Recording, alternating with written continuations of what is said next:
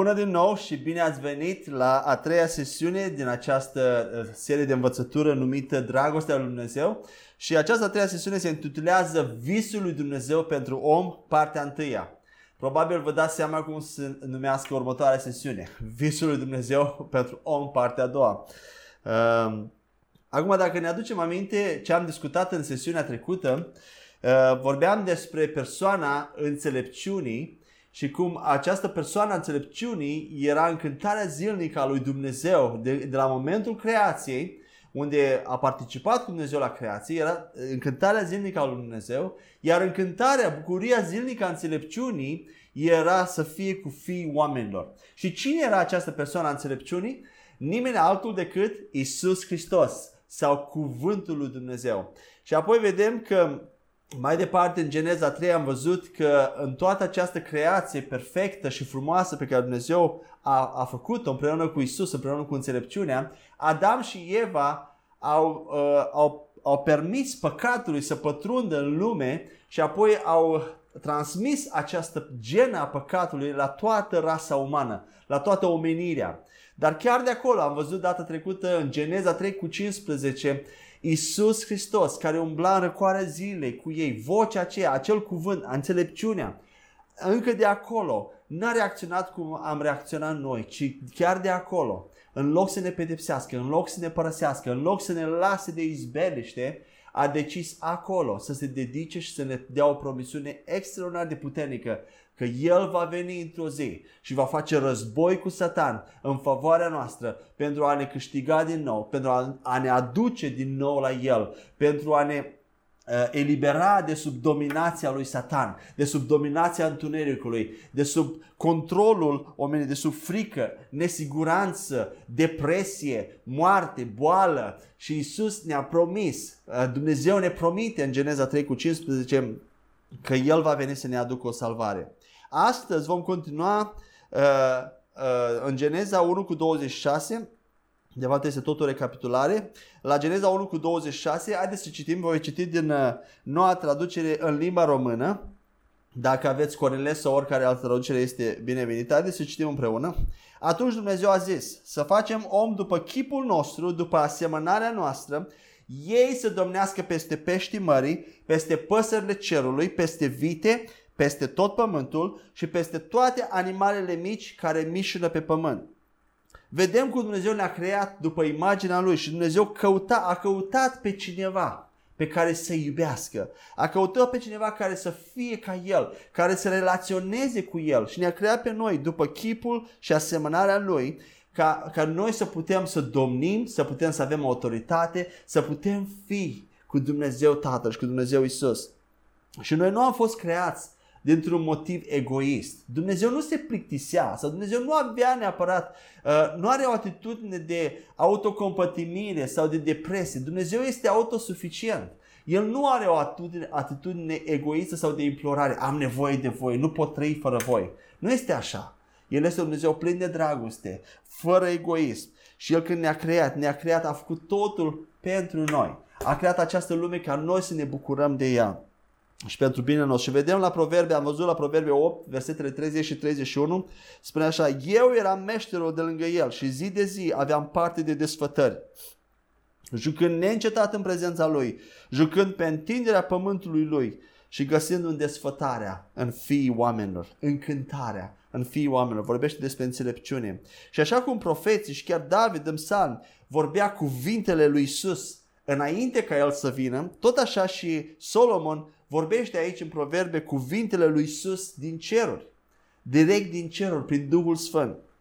Și venim, ajungem la sesiunea de astăzi, în care îl vedem pe Dumnezeu, continuăm să vedem pe Dumnezeu cum Dumnezeu începe să caute prieteni pe pământ pentru a-și împlini promisiunea pe care l-a făcut-o în Geneza 3 cu 15. Și prima persoană pe care o găsește după Adam și Eva, cu care se împrietenește și cu care umblă, este Enoch. Haideți să vedem la Geneza, capitolul 5, versetele 21 și 24, Biblia spune așa. La vârsta de 65 de ani, lui Enoch i s-a născut Metușelah. După nașterea lui Metușelah, Enoch a umblat cu Dumnezeu 300 de ani și i s-au mai născut și alți copii, fii și fiice. Astfel, toate zilele lui Enoch au fost de 365 de ani. Enoch a umblat cu Dumnezeu. Apoi n-a mai fost găsit pentru că Dumnezeu l-a luat. Vedem aici că Dumnezeu a găsit un prieten. Și nu orice prieten. Enoch a umblat cu Dumnezeu, spune pasajul, 300 de ani. Voi puteți imagina, noi nici nu trăim atât de mult în zilele noastre. Poate trăim 80 de ani, 100 de ani, 120, cei mai tari, dar 300 de ani a umblat cu Dumnezeu, spune versetul 2. Și nu numai că a umblat, dar Enoch, spune la Evrei 11 cu 5, Enoch a, a fost plăcut înaintea lui Dumnezeu. Hai să citim Evrei 11 cu 5. Prin credință a fost luat Enoch ca să nu vadă moartea și n-a mai fost găsit pentru că Dumnezeu l-a luat. Căci înainte de strămutarea lui s-a depus mărturie că îi era plăcut lui Dumnezeu. Enoch i-a fost plăcut lui Dumnezeu. Și Enoch este luat de Dumnezeu, trece acest timp, iar apoi lumea și toată creația se întoarce din nou la rău. Întoarce spatele lui Dumnezeu. Și vedem în Geneza 6 cu 5 la 8, Biblia spune așa. Domnul a văzut că răutatea omului era mare pe pământ și că fiecare înclinație a gândurilor din mintea lui era tot timpul numai înspre rău. Domnul i-a părut rău că i-a făcut, l-a făcut pe om pe pământ și s-a întristat în inima lui. El a zis, îl voi șterge pe, de pe fața pământului pe omul pe care l-am creat, atât pe el cât și vitele, animalele mici și păsările cerului, pentru că îmi pare rău că le-am făcut. Dar Noe a găsit har înaintea Domnului. Vedem în acest pasaj că omenirea a devenit atât de rea, că fiecare inclinație a gândurilor din mintea lor era tot timpul numai spre rău. Știți, cred că îi ia foarte mult lui Dumnezeu să ajungă să-i pare rău că a făcut ceva. Și totuși acești oameni au ajuns să-L facă pe Dumnezeu, să-L întristeze în așa măsură încât să-i pară rău pentru ce a făcut. Dar chiar dacă i-a părut rău, El nu putea distruge complet pe oameni. De ce? Pentru că a făcut o promisiune lui Adam. În Geneza 3 cu 15. Și de, din cauza acelei promisiuni, Dumnezeu chiar dacă i-a părut rău, că a făcut pe om, el a trecut cu vederea tot ceea ce oamenii făceau până când l-a găsit pe Noe. Și Biblia spune că Noe a găsit har, a găsit har înaintea lui Dumnezeu. Și ce mai vreau să spun este pe Dumnezeu că atunci când l-a găsit pe Noe, totuși Dumnezeu a distrus lumea cu potopul, așa cum știu, cum știm, dar Dumnezeu, vreau să înțelege că Dumnezeu nu, nu a fost un Dumnezeu rău sau rău intenționat atunci când a distrus pământul. Lui i-a părut rău, nu i-a plăcut să distrugă creația lui. Dumnezeu este Dumnezeu care are emoții, este o persoană care are emoție, dar a trebuit să facă acest lucru și totuși, din dragostea lui, datorită dragostei lui, el a păstrat un om, pe noi și pe toată familia lui, ca să poată să-și împlinească promisiunea care a făcut-o în Geneza, de a ne salva. Și mergem mai departe și Dumnezeu anii trec, Noe trece, uh, se termină potopul și Dumnezeu găsește un alt prieten. Cine credeți că este? Avram, desigur. La Geneza 12, 1 cu 3, Biblia spune așa.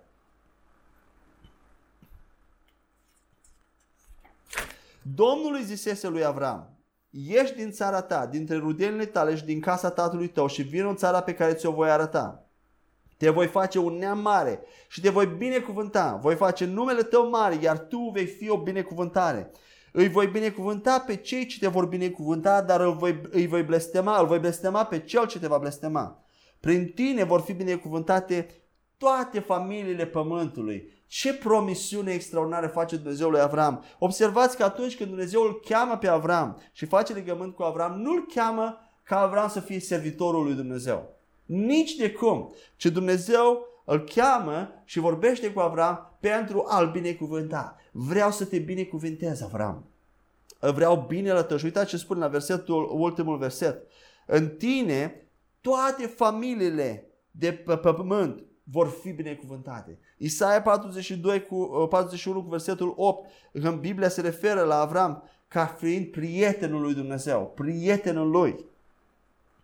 Și vedem cu Dumnezeu, până, până acum am văzut că Enoch, Noa, Noe, Avram, vedem cu Dumnezeu continuă să caute prietenii pentru ca el să-și poată împlini promisiunea care a făcut-o la Geneza 3 cu 15. Să se caute un om cu care să se conecteze și prin care să-și aducă promisiunea la îndeplinire. Și apoi vedem cum Avram, Dumnezeu îi schimbă numele lui Avram în Avraam și apoi Avram devine Israel și o să dăm un pic pe repede toată istoria aceasta de la Avram până la Israel, până la sclavia din Egipt. Ce se întâmplă? Avram, știm cu toți, Avram și Sara au avut doi fii. Primul a fost Ismail, care a fost făcut cu servitoarea lui lui Avram și nu a fost copilul promisiunii, dar apoi Avram are un copil al promisiunii care Dumnezeu l-a promis, numit Isaac. Și binecuvântarea lui Dumnezeu de la Avram este transmisă la Isaac. Iar apoi Isaac are și el un fiu, Iacov, care mai târziu devine Israel. Și acest Iacov are apoi 12 fii care, care devin mai târziu cele 12 triburi ale lui Israel, ale poporului Israel. Și vedem cum uh, aceștia trei, Avram, Isaac și Iacov, sunt patriarhii, sunt uh, părinții uh, Vechiului Testament și binecuvântarea care Dumnezeu i-a dat lui Avram este transmisă la Isaac, la Iacov și apoi de la Iacov la cei 12 fii ai lui. Și în, între acești 12 fii, Iacov avea un fiu numit Iosif, care era favoritul lui și care arăta favoritism, i-a făcut chiar și o haină colorată pe striță, spune Biblia, dar din cauza că i arăta acest favoritism, ceilalți frați erau invidioși, erau geloși pe, pe Iosif și nu l-a creau așa de mult.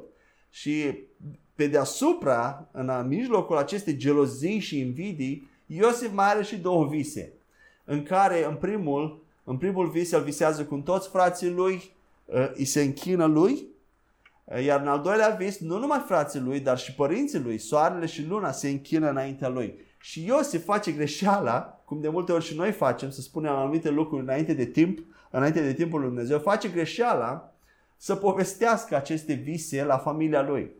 Încât ajunge să-l, indigne, să-l indigne, indigneze și pe, și pe Iacov ca părinte. Adică și, vrei să spui că și eu o să mă închin înaintea lui, înaintea ta? Însă aceste vise o să vedem mai târziu că se îndeplinesc. Ajung să se împlinească, dar nu era timpul și momentul acolo să se împlinească. Și vedem cum într-o zi uh, frații lui Iosif pleacă mult, un pic mai departe cu uh, turmele de oi pentru a hrăni oile, iar Iacov se îngrijorează și îl cheamă pe Iosif să-i dea mâncare, să dea haine, să dea să, și îl trimite să meargă la frații lui, să-i caute pe frații lui și să vadă, să vadă ce fac și să le ducă, să le ducă provizii de mâncare. Și Iosif merge, pornește și încă de departe, când frații îl văd pe Iosif, se hotărăsc să-l omoare în prima fază. Dar apoi unul din frații mai mari intervine și uh, îi oprește pe frații lui să-l omoare pe Iosif și le sugerează, în loc să-l omoare, să-l vândă la o caravană care mergea spre Egipt, să-l vândă pe bani. Avem aici uh, human trafficking uh, chiar, chiar în, în acest loc. Uh, în ziua de azi, uh, human traffic, traficul uman este uh, sub altă formă, dar vedem cum frații lui l-au vândut. Vă dați seama, fratele tău, sora ta să te vândă pe tine pentru bani și să pleci, să fii exilat, să, să pleci într-un, într-o altă țară străină singur, total singur. Vedem cum Iosef ajunge în Egipt, în casă, nimerește în casa unei uh, lui, în casa lui Potifar și începe să slujească acolo. Și nu după mult timp, Potifar începe să perceapă, să vadă că favoarea lui Dumnezeu este ceva special cu acest tânăr Iosef, pentru că pe orice punea el mâna, înflorea, prospera. Și uh, uh, chiar Biblia spune că Potifar a văzut că Domnul, gloria Domnului Dumnezeu era cu Iosef. Și vine o zi când soția lui Potifar uh, îl ispitește pe Iosif, vrea să se culce cu el, iar Iosif refuză și din această cauză ajunge în închisoare, unde stă vreo 10-11 ani Uh, încearcă de acolo să iasă uh, prin, uh, interpretând visele paharnicului și pitarului la, la faraon, dar apoi aceștia, paharnicul când ajunge din nou la faraon, uită de Iosef și mai trec ani și ani până într-o zi când faraon din Egipt are, are și el două vise.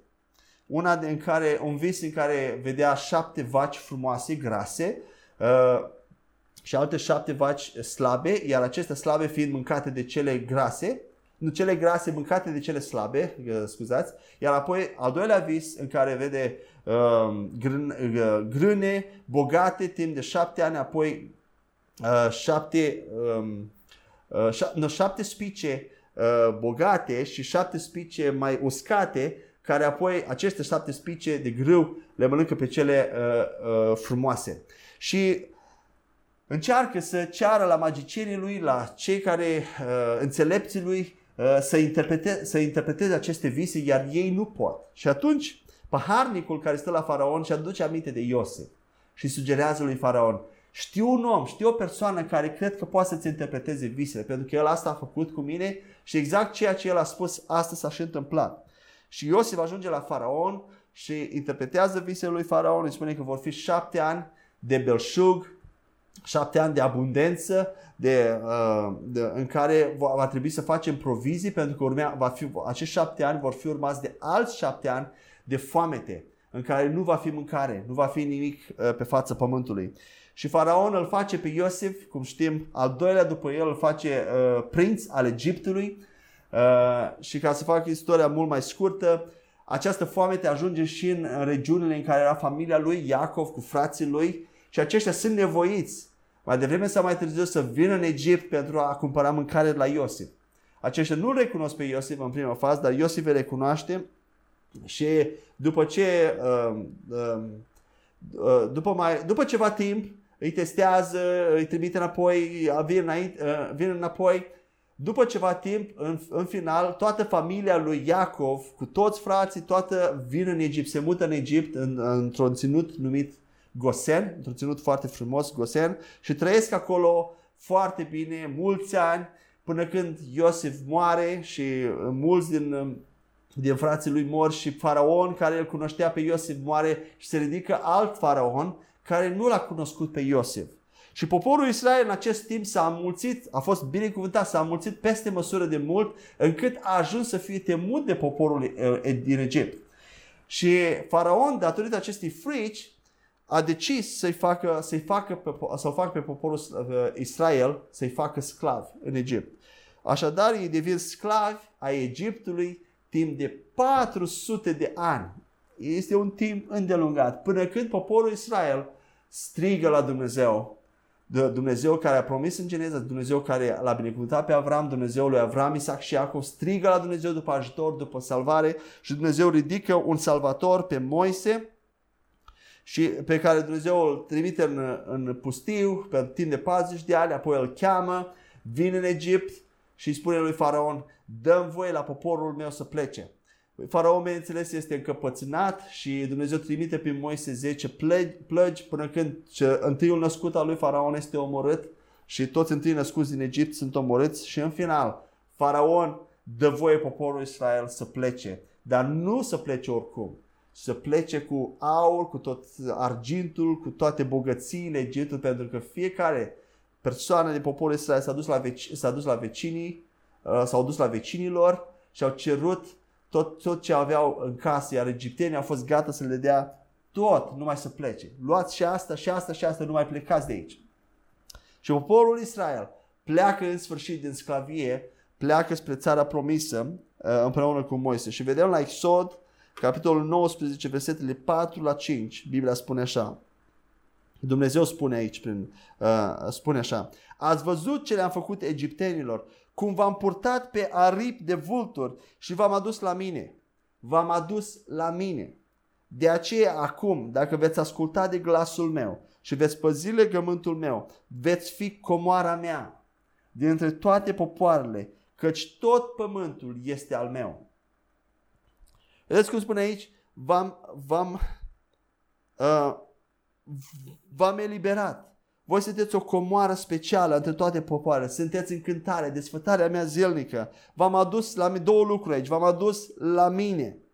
Vreau să fiu cu voi. Voi să fiți cu mine. Și al doilea lucru, că păstrați legământul meu. Ascultați de glasul meu. Păziți legământul meu. Ca eu să pot să locuiesc cu voi și voi să locuiți cu mine. Din nou vedem pe Dumnezeu aici cum caută de data aceasta, nu mai este un prieten, ci caută un popor. Vedem cum a pornit de la Avram, Isaac, Iacov, acum a ajuns la un popor că pe care să-l binecuvinteze, pe care să-l iubească și care să fie desfătarea lui zilnică, să fie bucuria, încântarea lui zilnică.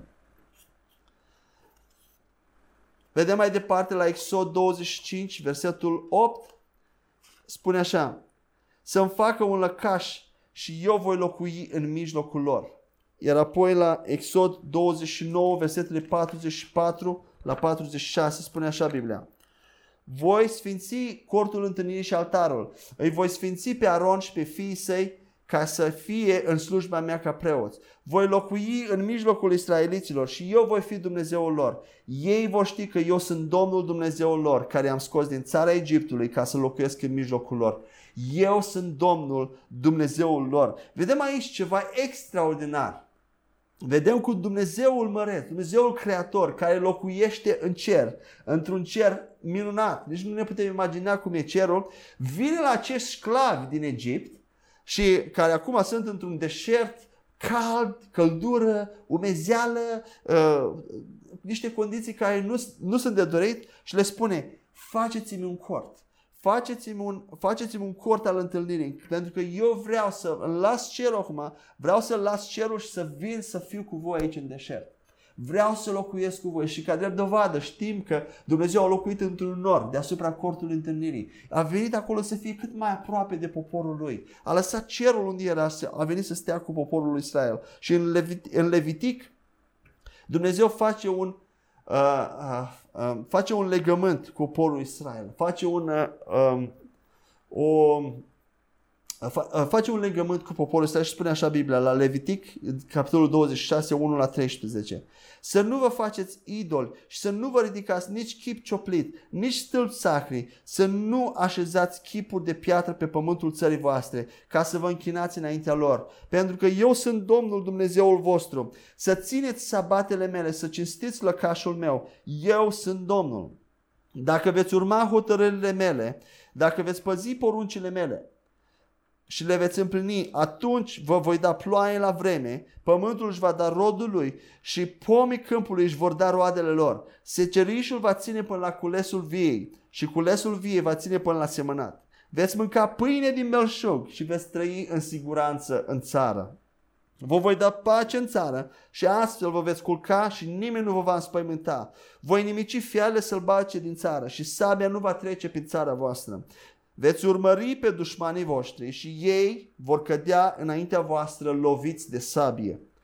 Cinci dintre voi vor urmări o sută și o sută vor urmări zece mii. Dușmanii voștri vor cădea înaintea voastră loviți de sabie. Mă voi întoarce spre voi, vă voi face roditori și vă voi mulți și îmi voi ține legământul meu cu voi. Veți mânca din recolta cea veche și va trebui să scoateți afară recolta cea veche pentru a-i face loc celei noi îmi voi așeza locuința în mijlocul vostru și nu vă voi urâ. Voi umbla între voi și voi fi Dumnezeul vostru, iar voi veți fi poporul meu.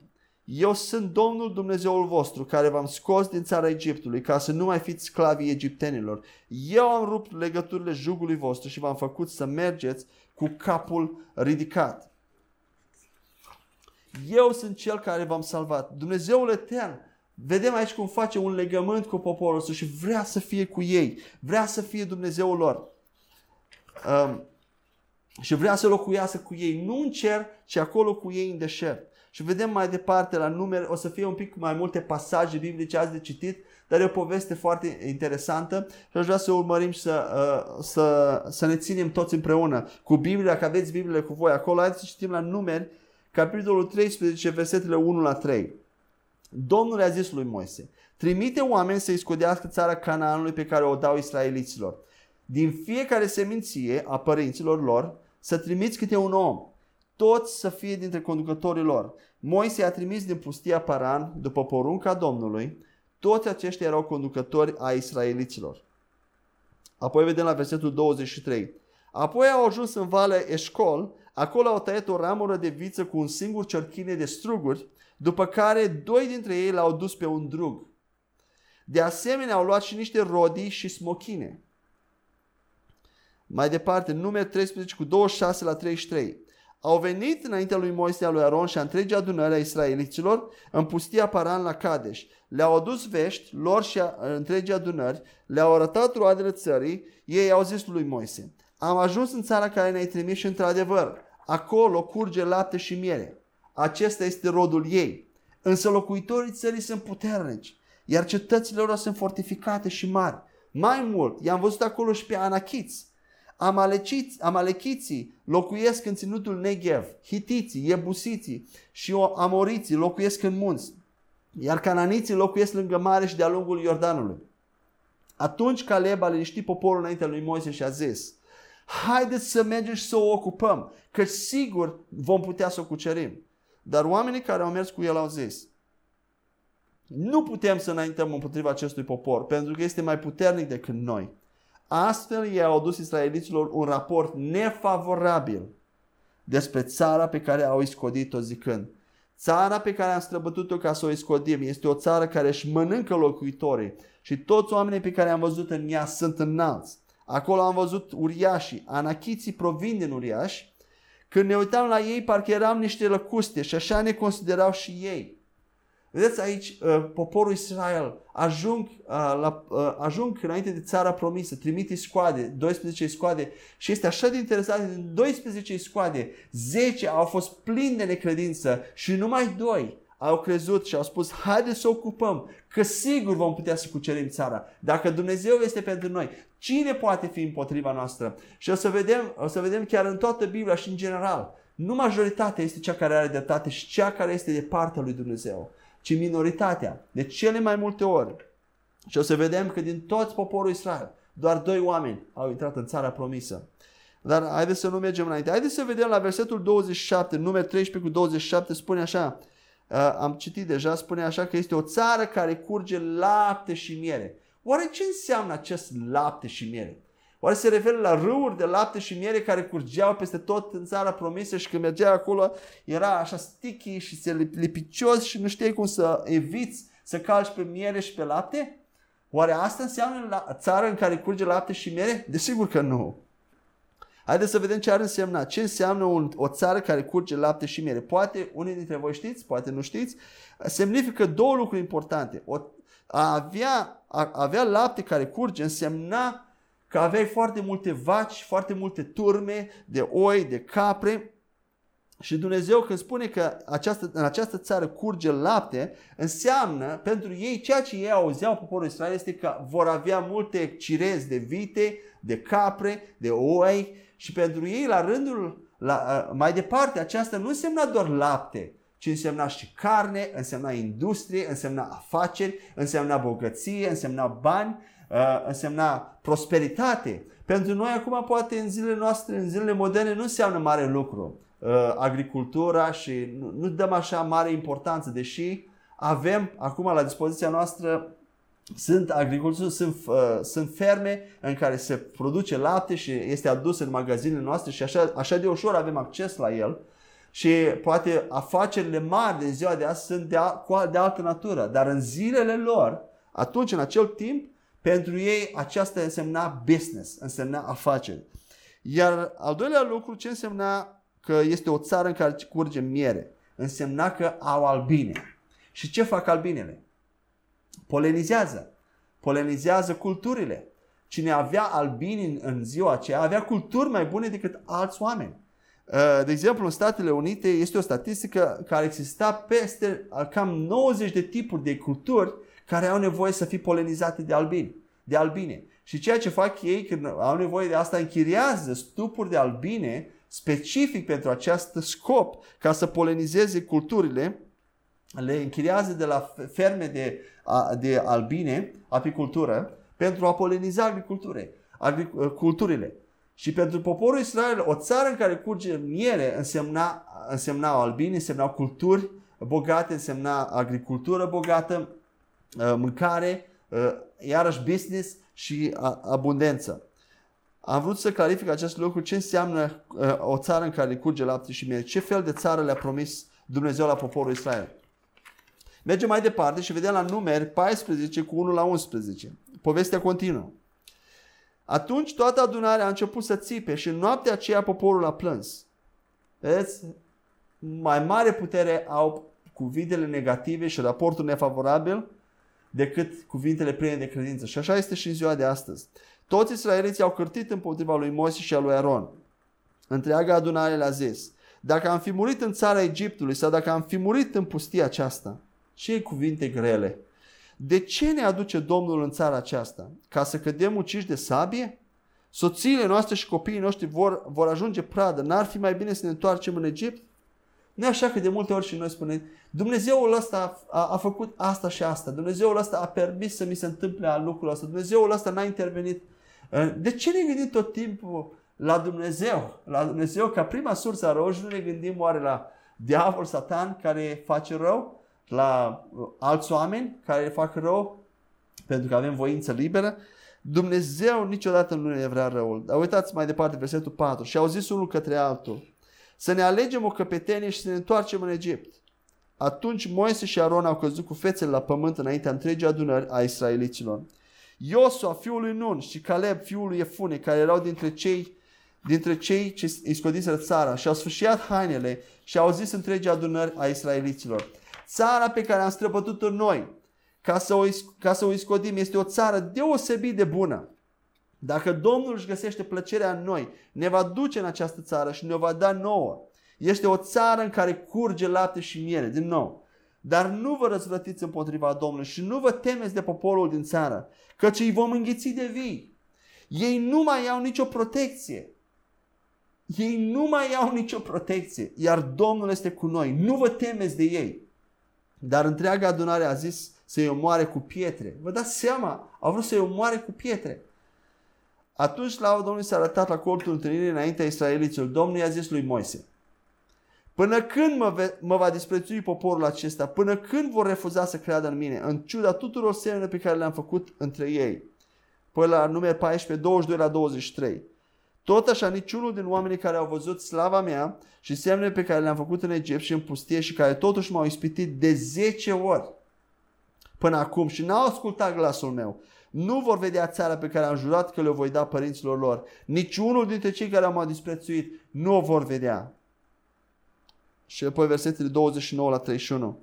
Trupurile voastre moarte vor cădea în pustia aceasta. Dintre toți cei de la vârsta de 20 de ani în sus, care ați fost numărați și înscriși și care ați cârtit împotriva mea, niciunul nu veți intra în țara în care am jurat că vă voi așeza. În afară de Caleb, fiul lui Efune și Iosua, fiul lui Nun, pe copilașii voștri însă, despre care ați spus că vor fi de jaf, îi voi duce în țară și astfel ei vor cunoaște țara pe care voi ați disprețuit-o.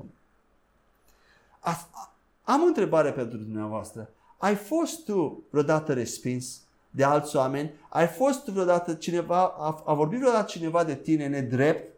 A vorbit cineva de tine uh, vorbe grele? Sau uh, te-a, um, te-a, nu te-a înțeles? Sau a judecat caracterul tău? A judecat cine ești tu pe nedrept?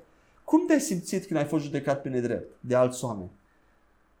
Exact așa s-a simțit Dumnezeu aici. Și uitați câtă răbdare are Dumnezeu, că nu la prima abate, nu la a doua, de 10 ori m-ați ispitit, spune, spunea verset, pasajul. De 10 ori acum m-ați ispitit și eu încă am răbdare. Încă am răbdare cu voi, dar după 10 ori Dumnezeu uh, ajunge la un prag în care spune nu, niciunul dintre voi, cu niciun chip nu veți intra în țara care am promis-o, ci numai Iosua și Caleb, care au avut credință în mine, vor intra. Dați seama de atâtea milioane de oameni doar doi oameni au intrat în țara promisă.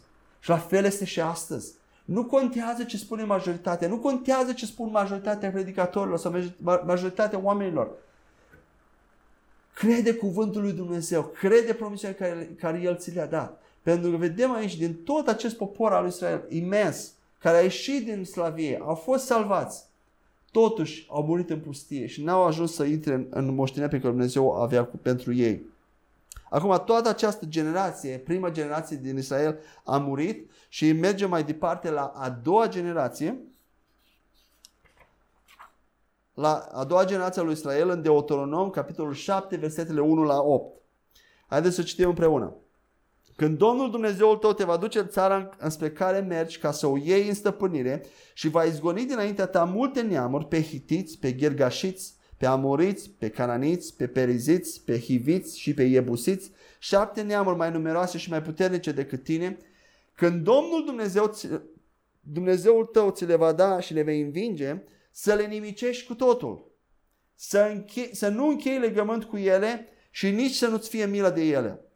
Să nu te înrudești cu ele, dându-ți fetele fiilor lor sau luând pe fetele lor pentru fiii tăi pentru că i-ar întoarce pe fiii tăi de la mine și a sluji altor Dumnezei. Atunci mânia Domnului s-ar aprinde împotriva ta și te-ar nimici îndată. Iată însă ce să le faci. Să le dărâmi altarele, să le zdrobești stâlpii sacri, să le tai așerele și să le arzi idolii în foc. Fiindcă voi sunteți un popor sfânt pentru Domnul, Dumnezeul vostru. El v-a ales dintre toate popoarele care sunt pe pământ, ca să fiți poporul lui, comoara lui. Dumnezeu, Domnul nu s-a atașat de voi. Ce îmi place acest termen. Domnul s-a atașat de voi. Domnul nu s-a atașat de voi și nu v-a ales pentru că sunteți mai numeroși decât celelalte popoare. Dumnezeu s-a atașat de tine. Dumnezeu este atașat de tine. Dumnezeu este uh, atras de tine. Este bucuros de tine. Căci voi sunteți cei mai neînsemnați dintre toate popoarele. Dumnezeu este atras de cea mai neînsemnată persoană, de cea mai grea situație, de cea mai imposibilă situație. El este atras. Voi sunteți cei mai neînsemnați dintre toate popoarele. Ci pentru că Domnul vă iubește. Ci pentru că Domnul vă iubește, din cauza că El vă iubește. Și și-a respectat jurământul pe care l-a făcut strămoșilor voștri în Geneza, cu Avram, Isaac și Iacov. De aceea v-a scos Domnul cu mână puternică și va elibera din casa sclaviei din mâna lui Faraon, monarhul Egiptului. Și vedem mai departe, Deuteronom 14 cu 2. Fiindcă voi sunteți un popor sfânt pentru Domnul. Dumnezeu parcă e, un, e o registrare nea stricată. Mereu, voi sunteți un popor sfânt, voi sunteți poporul meu, vreau să vă aduc la mine, vreau să vă binecuvântez. Iarăși aici, în 14 cu 2 de Deuteronom, voi sunteți un popor sfânt pentru Domnul Dumnezeul vostru. El v-a ales dintre toate popoarele de pe pământ ca să fiți poporul lui, comoara lui. Vreau să fiu cu voi, vreau să vă iubesc. Aproape că avem impresia că Dumnezeu este, poate fi stânjenit de felul în care se, se smerește înaintea poporului și vrea să fie, vrea să fie cu creația lui, cu cei pe care El le-a creat. Și vedem că această istorie a salvării poporului Israel din Egipt și conducerea lor spre țara promisă este una dintre cele mai repetate istorii în Biblie. Și acest lucru se întâmplă datorită cel puțin din două motive. Unul este că, primul motiv este că această istorie a salvării și a, ca am spus mai devreme, este o istorie dragă inimii. Este dragă și aproape de inima lui Dumnezeu. Iar al doilea motiv este pentru că reprezintă tipologia salvării și a mântuirii care avea să vină mai târziu, prin care Dumnezeu ne-a salvat de la păcat și a împlinit promisiunea dată în Geneza, ne-a salvat de la păcat. Vom vedea mai departe în următoarele sesiuni uh, din păcat care este simbolizat de Egipt. Am fost născuți din nou și ne-a fost dată salvarea pe țara promisă. Țara promisă nu este cerul, și noul cer și pământ. Țara promisă este o țară spirituală care este acum cu noi, astăzi aici. Este o țară, este, o, o, este un loc unde credinciosul trăiește, poate să trăiască al promisiunilor lui Dumnezeu împlinite, al binecuvântării lui Dumnezeu. Și vedem această istorie reiterată și repetată în Psalmul 78 cu versetele 1 la, 1 la 60, tot psalmul, dar o să, o să începem să citim de la versetul 5. Uh, citim tot, uh, este o citire mai lungă, dar vreau să vedem câteva elemente care poate ne-au scăpat până acum. De felul cum Dumnezeu a tratat poporul Israel, cum s-a purtat cu ei, chiar atunci când ei l-au provocat, când ei s-au, și-au întors spatele la el. Hai să citim, să citim Psalmul 78, versetul 5. El a ridicat o mărturie în Iacov, a pus o lege în Israel și a poruncit strămoșilor noștri să-și învețe fiii din ea pentru ca generația următoare, fie care, fiii care se vor naște, să o cunoască și ei la rândul lor să o povestească fiilor lor. Versetul 10. Nu păziseră fi, la nou, fiul lui Efraim înarmați, trăgători cu arcul, au dat înapoi în ziua bătăliei, nu păziseră legământul lui Dumnezeu, refuzând să umble în legea lui. I-au uitat faptele și minunile pe care el le arătase minunile pe care le-a făptuise înaintea strămoșilor lor, în regiunea Tsuan, din țara Egiptului. A despărțit marea și a trecut prin ea, punând apele să stea ca un zid. I-a călăuzit pentru nor ziua și toată noaptea prin lumina focului. A despicat stânci în pustie ca să le dea să bea ape, cât adâncul de multe. A făcut ca din stânci să izvorească torente și să curgă apă râuri râuri. Dar ei și-au mulțit păcatele față de el răzlătindu-se împotriva celui prea înalt în pustie. Uitați ce face Dumnezeu și ce, cum răspunde poporul Israel. Dumnezeu binecuvintează, poporul face rău. L-au ispitit pe Dumnezeu în inimile lor cerând mâncare după poftele lor. A vorbit împotriva lui Dumnezeu zicând, oare va putea Dumnezeu să ne întindă masa în pustie? Uitați ce jocoritor. Desigur, el a lovit stânga din care a țâșnit apă și s-au revărsat uieduri, însă va putea el oare să ne dea și pâine? Va putea el să dea carne poporului său? Cu alte cuvinte, au murmurat în Dumnezeu, oare poate Dumnezeu să ne dea apă? Dumnezeu a spus, desigur, le-a dat apă. Acum poporul Israel, dar poate, poate să ne dea și carne, poate să ne dea și mâncare și pâine? Auzind aceasta, Domnul a străbătut tabăra. S-a aprins un foc împotriva lui Iacov și a izbucnit mânia sa împotriva lui Israel. Aceasta pentru că nu s-au încrezut în Dumnezeu și pentru că nu și-au pus încrederea în mântuirea Lui. Totuși El a dat porunci norilor de sus și a deschis porțile cerului, a făcut să plouă asupra lor cu mană ca să aibă de mâncare și le-a dat grâu ceresc au mâncat cu toții pâine celor puternici și le-a transmis hrană pe săturate. A stârnit în cerul vântul de răsărit și a condus cu puterea lui vântul din sud. A plouat peste ei cu carne, ca pulberea de multă și cu un naripat de multe cât nisipul mării. Le-a făcut să cadă în mijlocul taberei împrejurul locuinței lor. Le-a adus la cortul lor. Nici măcar nu au trebuit să muncească să se deplaseze, să facă ceva pentru acea carne. Au mâncat și s-au îmbuibat, căci El le dăduse după poftele lor. Dumnezeu le-a dat după pofta lor, după dorința lor. De, de multe ori gândim că nu, Dumnezeu ne dă doar ce avem nevoie. Dumnezeu ne dă și dorințele inimii noastre. Le-a dat după pofta lor. Și dacă ei ar fi mulțumit lui Dumnezeu, lucrurile ar fi fost bine, ar fi fost bune. Dar înainte ca ei să-și astâmpere pofta 30, chiar în timp ce aveau mâncarea în gură, Mânia lui Dumnezeu a și izbucnit împotriva lor, omorând pe cei mai vicuroși dintre ei și doborând pe tinerii lui Israel. Cu toate acestea, ei au continuat să păcătuiască și în pofida minunilor lui ei tot nu au crezut. De aceea le-a pus el capăt zilelor în deșertăciune și anilor lor în teroare. Când îi pedepsea cu moarte, ei îl căutau, se întorceau și îl căutau pe Dumnezeu cu râvnă. Își aminteau din nou că Dumnezeu fusese stânca lor, că Dumnezeul prea înalt fusese răscumpărătorul lor, dar îl înșelau cu gurile lor și cu limba lor îl mințeau. Inima lor nu era în întregimea lui și nu se încredeau în legământul lui. Totuși el a fost milos. La cât de mult rău face poporul ăsta aici, 38 spune așa versetul, totuși el a fost milos. Totuși el a fost milos. Totuși el este milos. Le-a iertat nelegiuirea și nu i-a nimicit. De multe ori și-a retras mânia și nu și-a aprins întreaga lui furie. Și a adus aminte că sunt doar carne, doar o suflare care trece fără să se mai întoarcă. De, a, de câte ori s-au răzvătit împotriva lui în deșert și l-au întristat în pustie. S-au abătut din nou și l-au ispitit pe Dumnezeu îndurerând astfel pe Sfântul lui Israel. Nu și-au amintit de mâna lui de ziua când ne-a izbăvit de dușman. Când și-a înfăptuit semnele în Egipt și minunile sale în regiunea Țuan, cum le-a prefăcut râurile în sânge, și apa din părai cu neputință de băut. Cum a trimis împotriva lor roiuri de muște care i-a mâncat și broaște care i-au prăpădit. Cum le-a dat roadele pradă omizii și munca lor pradă lăcustei. Cum le-a ruinat viile cu grindă și sicomoric cu lapoviță. Cum le-a dat vitele pradă grindinei și cerezile pradă fulgerului. Cum și-a trimis împotriva lor mânia lui aprinsă, furia, indignarea și necazul, îngerii aducători de nenorociri.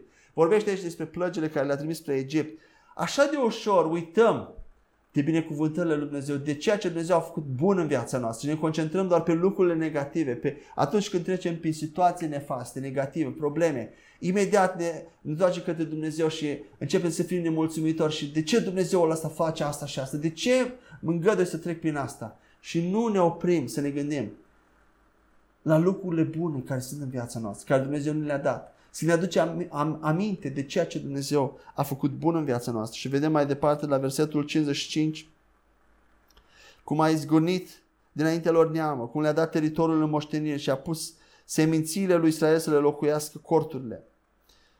57 sau 56. Dar ei l-au ospitit pe Dumnezeul cel prea înalt și s-au răzvrătit împotriva lui. Nu au păzit mărturile lui, s-au depărtat și au fost necredincioși asemenea părinților lor. Și au schimbat, de, s-au schimbat devenind ca un arc defectuos.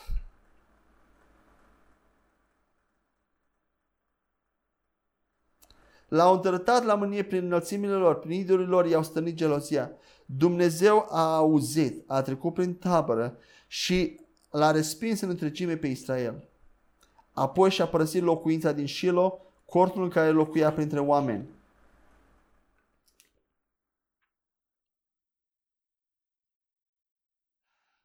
Vedem cum Dumnezeu a adus această a doua generație. Prima generație a murit, dar Dumnezeu aduce a doua generație în țara promisă și îi dă afară pe toți, uh, uh, pe toți dușmanilor din mijlocul lor. Acum poporul Israel intră în țara promisă, nu mai trebuie să plătească chirii la nimeni, nu mai sunt sclavi, sunt, uh, au proprietățile lor, sunt deținători de proprietăți, sunt businessmen, sunt, au, toate lucrurile le aparțin lor. Au proprietate privată, nu mai trebuie să dea la nimeni, să se împrumute de la cineva. Și totuși, după mulți ani, trec ani și, iarăși, și iar, ei iarăși se uită către dealuri, către uh, înălțimi și încep să se închine la alte lucruri, la imagini, la chipuri cioplite, în loc să-i mulțumească lui Dumnezeu și să slăvească pe Dumnezeu pentru ceea ce, pentru ceea ce l-a făcut pentru ei. Și vedem cum inima lui Dumnezeu este atât de întristată încât aproape că îi, îi lehamite, nu mai vrea să audă de poporul lui Israel. Este atât de întristat și atât de, uh, um, atât de afectat. Cu toate acestea, dragostea lui este de neoprit. Și Dumnezeu îl vedem cum nu renunță la ei. Și Dumnezeu nu va renunța niciodată la tine și la mine. Niciodată nu, nu, nu se va da bătut. Niciodată nu va, ne va părăsi. Asta e, aceasta este un light, acesta este un light motiv în toată Biblia, că Dumnezeu niciodată nu ne va părăsi, niciodată nu va renunța la noi. Și vedem în Psalmul 81, versetele 8 la 16, Biblia spune așa. Ascultă poporul meu și te voi sfătui. O Israele, de mai asculta să nu se găsească la tine niciun Dumnezeu străin, să nu te închini niciunui zeu. Eu sunt Domnul Dumnezeul tău, eu te-am adus din țara Egiptului, deschideți gura și ți-o voi umple. Dar poporul meu nu mi-a ascultat glasul, Israel nu m-a urmat. Atunci l-am lăsat în voia inimilor încăpățânate și a trăit după propriile lui sfaturi. O, de m-ar asculta poporul meu, o, de ar umbla Israel pe căile mele, atunci, atunci aș supune pe dușmanii săi într-o clipă și mi-aș întoarce mâna împotriva potrivnicilor săi. Cei ce-l urăsc pe Domnul ar da înapoi în fața lui, iar soarta le-ar fi pecetuită pe vecie. Pe Israel însă l-a hrănit cu grâul cel mai bun. Pe Israel însă Dumnezeu l-a hrănit cu grâul cel mai bun. Chiar cu miere din stâncă te-aș sătura, zice Dumnezeu. Dumnezeu vrea cei mai buni pentru noi. Ne, ne, vrea să ne binecuvinteze cu cei mai buni, să facă minuni și miracole în viața noastră. Dar, cum spune aici, chiar cu miere din stâncă te-aș sătura, numai să, să fii în dragostea mea, să rămâi în dragostea mea, să ții legământul care l-am, avut, l-am făcut cu tine. Așa de mult îmi place cuvântul lui Dumnezeu. Și vedem mai departe în Ieremia, în Ezechiel, profeții mari și mici. Vedem mai departe în Ieremia 31 cu 31 la 34. Spune așa, iată, vin zile, zice Domnul, când voi încheia cu casa lui Israel și cu casa lui Iuda un nou legământ. Dumnezeu chiar este um, o Dumnezeu care nu se lasă ușor. Trec ani, sute de ani și iarăși Dumnezeu vine cu aceeași cu același lucru. Voi încheia, voi încheia cu casa lui Israel și cu casa lui Iuda un nou legământ. Nu ca legământul pe care l-am încheiat cu strămoșii lor în ziua când ne-am luat de mână. I-am luat de mână ca să-i scot din țara Egiptului. Legământ pe care l-au rupt măcar că aveau drept, aveam drepturi de soț asupra lor, zice Domnul.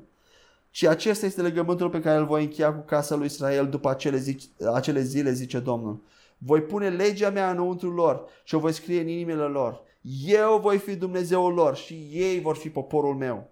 Și niciunul va mai învăța pe semenul sau pe fratele său, zicând cunoaște-l pe Domnul, pentru că toți mă vor cunoaște, de la cel mai mic până la cel mai mare, zice Domnul, căci le voi ierta fără de legea și nu îmi voi mai aduce aminte de păcatul lor. Vedem același pasaj, nu sună familiar cu 1 Petru 2 cu 9, voi sunteți o generație aleasă, voi sunteți un popor sfânt. Vedem că Dumnezeu împlinește în final, în Noul Testament o să vedem cum Trupul nostru, uh, noua creație a devenit templul lui Dumnezeu, locul în care Dumnezeu locuiește prin Duhul Său. Apoi vedem în Ezechiel 37 cu 21 la 28. Citesc pe sărite. Și să le spui că așa vorbește stăpânul Domn. Iată, eu însumi îi voi lua pe israeliți din mijlocul neamurilor unde s-au dus. Îi voi strânge din toate părțile și îi voi aduce în patria lor. Voi face din ei un singur neam în țara lor, pe munții lui Israel. Va fi un singur împărat pentru toți și nu vor mai fi două neamuri, nici nu vor mai fi împărțiți în două regate. Nu se vor p- mai pângări cu idolul lor, cu urăciunile lor și cu toate nelegirile lor. Îi voi mântui de toate abatele pe care le-au păcătuit, prin care au păcătuit și îi voi curăți. Ei vor fi poporul meu, iar eu voi fi Dumnezeul lor. Robul meu David va fi împărat peste ei și va fi un singur păstor pentru toți. Ei vor urma legile mele și vor păzi și împlini hotărârile mele. Vor locui în țara pe care am dat-o robului meu Iacov, țara în care au locuit strămoșii lor. Ei vor locui în țară, împreună cu copiilor și cu copiii copiilor lor pe vecie. Voi încheia 26, voi încheia cu ei un legământ de pace. Va fi un legământ veșnic cu ei, îi voi așeza iarăși. Îi voi înmulți și voi pune locașul meu în mijlocul lor pe vecie. Tabernaculul meu va fi între ei. Eu voi fi Dumnezeul lor, iar ei vor fi poporul meu, căci locașul meu va fi, va fi în mijlocul lor pe vecie. Neamurile vor ști că eu sunt Domnul, cel care îl sfințesc pe Israel. Vedeți ce? Care este visul lui Dumnezeu pentru om? Să locuiască cu ei să, să fie împreună cu ei, să-i binecuvinteze, să le vrea binele, să locuiască împreună cu omul. Și apoi vedem în ultima carte din Vechiul Testament, în Zaharia, după ce secole și ani trec, în Zaharia, capitolul 2, versetele 10 la 11, Oamenii au uitat de promisiunea lui Dumnezeu, au uitat de Dumnezeu, poate nu. Cine își mai aduce aminte de promisiunea din Geneza sau promisiunea lui Avram? Dar uitați cum Dumnezeu parcă pătrunde prin, prin textura timpului, prin perdeaua timpului și răsună din nou, parcă cu voce, cu voce răsunătoare, versetul 10 și 11. Strigă de bucurie și veselește-te, fica Sionului, căci iată că eu vin și voi locui în mijlocul tău, zice Domnul. Multe neamuri se vor alătura Domnului în ziua aceea și vor fi poporul meu. Eu voi locui în mijlocul tău și astfel vei ști că Domnul oștirilor m-a trimis la tine. Oare a strigat de bucurie poporul Israel? A, s-a veselit fica Sionului Israel când Dumnezeu a venit cu această promisiune Zaharia? Nu, desigur că nu. Dar totuși Dumnezeu spune, strigă, veselește-te că mântuirea e aproape. Promisiunea care a făcut-o în Geneza. Apoi am dat-o la Avram, Isaac și Iacov, poporul lui Israel. Apoi la profeții mari și mici. Este mai aproape ca niciodată. Salvatorul stă să vină. Eu voi fi în mijlocul. În sfârșit, voi locui în mijlocul tău. Voi veți fi templul meu. Duhul Sfânt va locui în voi. Voi fi împreună pentru totdeauna. Și astfel veți ști că Domnul oștirilor m-a trimis la tine, că eu sunt Domnul Dumnezeul tău, care te vreau cu gelozie. Și vom vedea în sesiunea următoare în Noul Testament cum planul Lui Dumnezeu, același plan de dragoste, același vis pe care Dumnezeu îl are să locuiască cu omul, se desfășoară mai departe și vedem cum ajunge la îndeplinire. Care este visul lui Dumnezeu pentru om? Să locuiască împreună cu omul. Să-l iubească și să fie iubit. Să-l binecuvinteze, să-l, să-l protejeze, să-l ferească de, de, de întuneric, de teamă, de depresie, de boală, de um, eșec, să-l facă un succes, să-l facă să prospere, să-l binecuvânteze în toate căile. Da, da, în Noul Testament, cu mult mai mult decât în Vechiul Testament. Pentru că aceasta a fost inima lui Dumnezeu de la început. Aceasta este inima lui Dumnezeu pentru noi oamenii. Ne vrea binele. Și ori de câte ori de aici încolo, când se mai întâmplă ceva rău, nu te gândi imediat la Dumnezeu că El a făcut asta. El nu face rău, El nu este spitit să facă rău, nu poate să facă rău. Și chiar atunci când o dai în bară, chiar atunci când păcătuiești, cel mai groaznic, mereu aduți aminte, Dumnezeu te iubește. Dumnezeu ne iubește cu dragoste infinită, cu o dragoste veșnică. Dumnezeu ne iubește și ne vrea cu gelozie pentru El. Amin? Dumnezeu să vă binecuvinteze până ne întâlnim din nou în următoarea sesiune. Amin.